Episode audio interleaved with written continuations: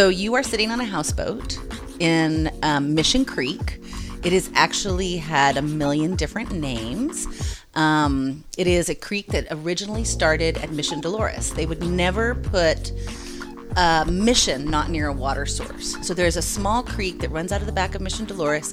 It crawled through um, the mission. There's actually still a remnants of it on 17th and I think Valencia or no, Folsom, there's there's one piece that comes out of the water, and then from there it opened into this huge bay, which is why like when it rains a lot, you see them putting sandbags out near um, Folsom and 17th. Yeah, Folsom and Seventeenth near the right spot. It's like all that is like old lake bed.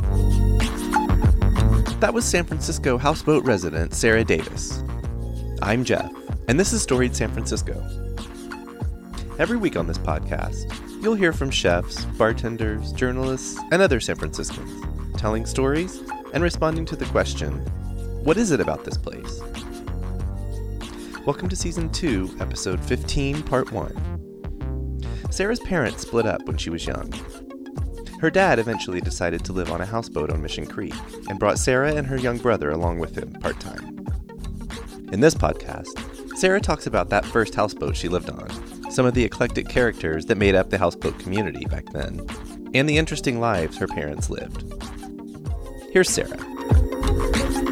It's Mission Bay. Right. Um, there was two creeks. There's Islais Creek, that is sort of the Army Street Cesar Chavez, and then there's uh, Mission Creek that ran into Mission Bay. So we're sitting on a houseboat in Mission Bay. My name is Sarah Davis. I'm 47 or 46 years old. Okay. Depending on the tide. I just I, I get it wrong every time. Um, and then um, and so I have lived here. We moved here when I was seven, so about forty years. wow. And when we first came down here, it was abandoned train yards, and it was this sort of hodgepodge of funny boats.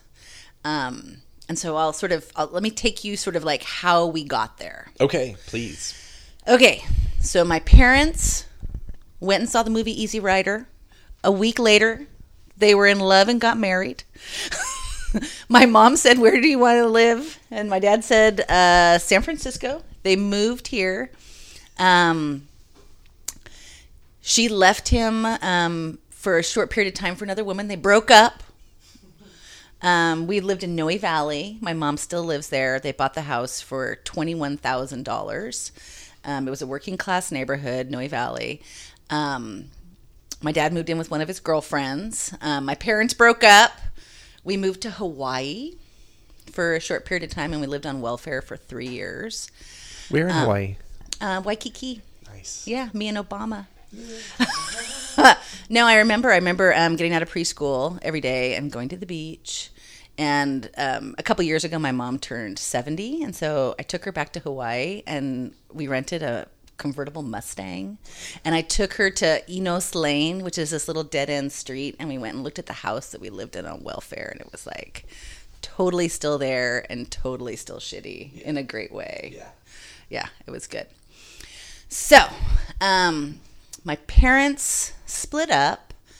My dad moved in with assorted single men who also were separated from their wives who had kids. So we lived with um, Gypsy and Peter Snyder, and Gypsy was in Pickle Family Circus. And so in the summers, we would tour with the circus. And that was over on Bernal Heights on Anderson Street. And then my mother's boyfriend was Chet Helms, who was a 60s music promoter. Chet started the Avalon Ballroom and had gone to high school with Janis Joplin and brought her to San Francisco. And um, and so they had this crazy relationship of love and hate for like a thousand years. Um, which is a whole other story, right? And then at some point, my dad was um, was was driving around and saw the houseboat community, and at the time, it was um, it was a bunch of very old people. Um, they had they had they had what did they had done? So the China Basin building used to have docks, and banana boats would come in, and so on on the I guess it's the south side of the creek, there was a dock that ran all along the shore. And at some point, they cut the dock off, flipped it in the water, and then put boats in, and they were kind of pirate boats. And the sort of our urban legend is this woman Ruth Huffaker. Um, at some point, got some politician to like write on a bar napkin that that we were allowed to stay here. As all good deals do, they started at a bar on a napkin. Yeah, and so you know, in when I was when I was six and seven, you know, there was junkies in the parking lot. You know, the people would bring their johns down. Um, it was abandoned train yards. Um, we had BB guns. We ran with jackrabbits. Like we had the full run of the place. And then our neighbors were like this weird cadre of coots. Um, like Slim was like always 90 years old. he was always 90 years old um, in my mind. And he had taken the Wild Bill West show to China in 1910. And he and he was nuts. Um, he was nuts. He um, he had a microwave with no door on it that he would run in his house. I don't even know if that's. I mean, I think that was so long ago that they probably now have safeties that prevent microwaves from running. Yeah. And then um, he, you'd go on his boat and he'd have like a, a grill, uh, like a hot plate, and he would always had a thing of chili going in a linseed oil can on the hot plate, and he'd tell you that the secret to good chili was snuff. Oh my god. and he wouldn't drink he wouldn't drink cold beer and if you gave him a beer he would take it and he would go heat it up and make it warm Interesting. and then and he had tons of cats and he had like a like a cadillac in the parking lot that one day he just got like a can of blue paint and like painted the whole thing blue. And then there was irv and irv had never been known to bathe. And he was just i mean he looks like you can imagine. Um, he just had like a lot of like open sores on his forehead and he looked like kind of a demented elf. And we would have these big community parties and he would go to all like the dented can warehouses and buy all his food there. And if you turned your back on him he'd sneak jalapenos in everybody else's dishes. So prankster. yeah and it wasn't like it wasn't like malicious it was like truly in his spirit with it. That's what he thought like everything needed. Yeah. and you had to keep your eye on him. Um, and he he he had um, a cat with three legs, and a duck with a broken wing, and a dog that was deaf. And the three of them lived in this house with Irv with no bathroom. And they you'd see them on the dock and they would like groom each other. The three animals in like this perfect like land of the broken toys. Like they had found each other. Would, would Irv be part of that grooming? Irv, You said three no, of, like, no, maybe four. they were compensating for his lack of grooming. right. Um, and then like he had this like really weird way of problem solving. So he his electricity somehow didn't work or got cut off, and so he started bringing um, batteries like car batteries into the house to power things. And when his boat finally sank, it sank so fast because the entire first floor was like walking from battery to battery, which he eventually just put sheets of plywood on top. And he would he would talk about the government and how the government was crime made legal. And he would call 911 multiple times a day. They'd come down and like be like, he's gotta he's gotta stop. Um, but yeah, so these are the kids, the people that I grew up with. what era was like? What years? So Eighties. I'm I'm 46, seven ish, and I was seven years old, so it was 40 years ago. hmm So it's like the early Late- 80s. I went late to 70s, school. I uh, can't do math. That's okay. Um, um, Just trying to kind of set a, a yeah, timeline. like early 80s, maybe. What did you think? I mean, you you had a sounds like an adventurous life even before then. What did you think about? Oh, Dad's moving us into a boat. the beauty of was- children is like, like they don't. I mean, I don't know. It wasn't a thing, It wasn't a thing. Yeah. there's no choice in it. right? Yeah, and there was always strange people around. Mhm. Like s- strange people do not bother me at all. Mm-hmm. Um, yeah, and they were just strange. Like, like one night I, I was like my late teens, and I'm coming home, and I stop at the Petros Safeway, and there's this woman, and she's talking, and she goes, "Oh, look at that poor man over there. He's in a wheelchair. He's waiting for a taxi forever. He is just the sweetest old man." And so it was Bob Palm, and Bob Palm was the most deviant, deviant homosexual I ever knew. he, um, he again, one of those people who, in my childhood, was in his nineties for like twenty years. He is a was a prolific tattoo artist in the army, and his body was covered with tattoos that were ageless, had not aged, and he had a full human face tattooed on his groin with his mouth around his cock. Oh my god. And he. Um, so there was nothing sweet about Bob. You said devious. there was nothing sweet about him at all. And he, you know, he had his boys that would always live with him, and I think they did lots of pills, and they were like, they were hilarious. They were hilarious. Um, yeah, these were the people that we grew up with. Yeah, so we moved down here. Um, we moved down here. We've lived here for forty years. Um, In this very houseboat. we're in our third houseboat. Okay. We're in our third houseboat. Our first houseboat was a landing craft. And what my dad did is he cut the top off, and then we built one room. And then we had a, me and my brother had a room above, and we had, you had to climb onto the hot water heater and go into a hole in the ceiling. And it was a, uh, eight by eight by eight by four foot high plywood box with a blue tarp on it and I had one side and my brother had another side, and there was just like a pine shelf with no back in between. Um, and it was so cold. And I, like, my parents weren't neglectful. It just never occurred to, like, it would never occur to me to ask for something, and it would never occur to them to consider some things. And it was, um, um, like, I remember once we discovered that my brother had decided the best way to dress was to wear six pairs of pants at a time and every day he would take a layer off or maybe every day he would add, probably add a layer because it was so cold on the boat mm-hmm. and back then i mean like the the community you see now is nothing like it was like we had these old docks that were just flipped over, tarred and planked. And so my dad and I, when we walked down the dock, we couldn't walk together because they would sink. Mm.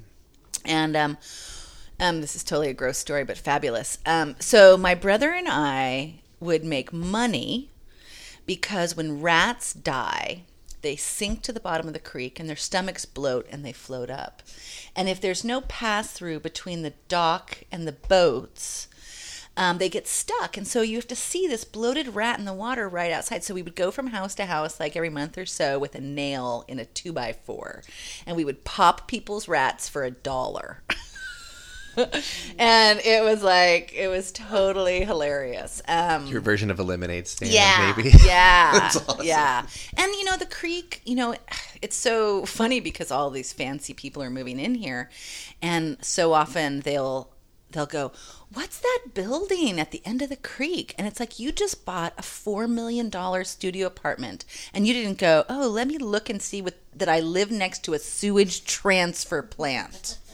like you didn't you didn't think or or it smells mm-hmm. like it smells. So all of the sewer south of market feeds into the transfer plant at the end of the creek and then it gets pumped to gets pumped to bayview mm-hmm. And so at the creek, at the edge of the creek, are three overflow valves. So when so much water hits the system, the worst is the first rain because all the sewer stuff has collected combined, and it just hasn't been flushed out in the same way. And so they dump raw sewage into the creek. Mm-hmm. And so when I was little, we used to call it Shit Creek, the rat and rubber. And I should, probably should have T-shirts made. Yeah, you should. Um, I should have T-shirts Talk made. to Um, Mike at Babylon Burning. I know. I think it would be. Some of my neighbors are so in denial about it. Like they're not proud of their pa- our past, like I am. Um, so I would get flack, which might be the reason to do it. I don't know. Um, so like when Olivia was born, people were like, "Are you going to immunize her?" It was like the big immunization thing, and I'm like. I live in a fucking open sewer. I'm gonna, I'm gonna give her every shot. Like, let's give her twice as many shots, right? um, so that was our first boat. Um, my dad ran um, Intersection for the Arts Oh. in North Beach, and so he always ran art facilities. And my mother worked at Rainbow Grocery. She was on welfare and went from welfare to work at Rainbow Grocery. What are their names? Um, uh. Jack Davis, the good Jack Davis, not the bad Jack Davis, and uh, that's another story. and then Judy Davis. Um, And so my mom worked at Rainbow Grocery when it was on, it was on Seventeenth Street. It was on Sixth. It was on Seventeenth Street first, and it was a tiny corner store. Um, across from the kilowatt and everybody who worked there was like these amazing people like i remember being like in the third grade and going to work with my mom and like Eartha. Like Eartha was this Egyptian looking trans man to woman and she just she, she she was my idol. Like she was my idol. And then her boyfriend Spud, who was like the Rastafarian hippie guy. And I mean maybe they weren't boyfriend girlfriend, but I, they, in my mind they're they're they're connected to each other. And I was just so in love with Eartha. Like she was like my idol. Um, and then my dad ran Intersection for the Arts in North Beach, so we spent a lot of time in North Beach. And then um, after Intersection, he stopped working in arts organizations for about a half a second and then moved to SOMARTS. And at the time, SOMARTS, the South of Market Cultural Center, um, provided all the staging and bleachers and infrastructure for the city street fairs. Oh. So Carnival, Cinco de Mayo, um, the Chinese New Year parade, and so my dad always had bleachers. And so as a kid, we would go at four in the morning, and we would assemble bleachers. Okay. and then as soon as the parade is over, we would take them apart. Um, actually, I have a, a set of the bleachers outside that I that they the, the, the program's been disbanded, and so they gave me my dad's bleachers. I don't know what the fuck I'm gonna do with them. Yeah. Um, so my dad became the executive director of SoMarts, and what what's kind of interesting about him is he didn't have an art opinion. Like a lot of people who run arts institutions consider themselves curators and sort of um, sort of cultivators of art. Where my dad universally, if you walked in the front door and you wanted to do something, he was in favor of helping you do it. And so More democratic. yeah, yeah, and also like it doesn't have like like this pretension to it. It's like it was a real community theater. Um, so like Joseph Domingo, who is like the godfather of like trans Filipino fashion. You know, he like Dad told me one story where so it's a multi big building with multiple things going on. And in the back was a drag kings show. And drag kings are um, dykes who dress in male um, sort of work clothes. And maybe I'm fucking that up all because I'm totally capable of not being culturally sensitive or appropriate. It's okay. Um, but so it was a photography show of drag kings, and they came into my dad's office and they were furious at him because Joseph Domingo had done a beauty fashion pageant the night before, and the entire pageant is supported by these Filipino grandmothers hmm. who make lumpia and food. Mm-hmm. But the way Joseph and the whole thing presented is like a normal sort of pa- female pageant fashion show, and Dad was like, those are trans men. And the drag kings hadn't really appreciated that cultural mm-hmm. sensitivity. Mm-hmm. Like they just had missed they had missed the plot in that. Mm-hmm. And that's sort of a perfect example of of San Francisco. And if you look at all the cultural centers that exist in San Francisco, there's multiple. Um, there's the Bayview Opera House. There's the African American Art and Cultural Complex. There's SOMARTS. There's the Mission Cultural Center. There's a couple of virtual centers. There's the um, Native American Cultural Center, and then the Queer Cultural Center didn't have a home until the building was built. And each one of those has sort of a demographic or sort of a cent- an organizing theme to it, even though they're they're serving everybody in their community. And SOMARTS was probably one of the ones that was was sort of reflecting of what's really going on in the More South of umbrella. Market. I mean, because that's I mean the South of Market, even before the mission was where warehouse artists like Mark Pauline and Survival Research Laboratories had their first shows. Um, when Burning Man started, ev- they would erect the man in the back of the building. My dad was one of the first supporters of Burning Man, um, and all these sort of warehouse punk groups, um, Naughty Santas, um, um, you know, all these arts groups felt like that was their home. So that was sort of a second, you know, a second place that I grew up.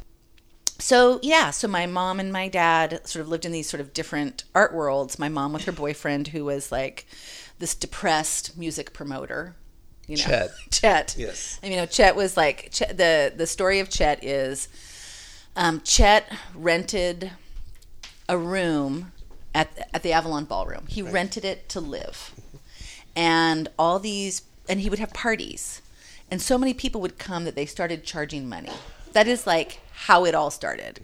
And then bill graham came and said wow interesting and started to do it and they both started charging money. Only bill graham made money at it and chet didn't.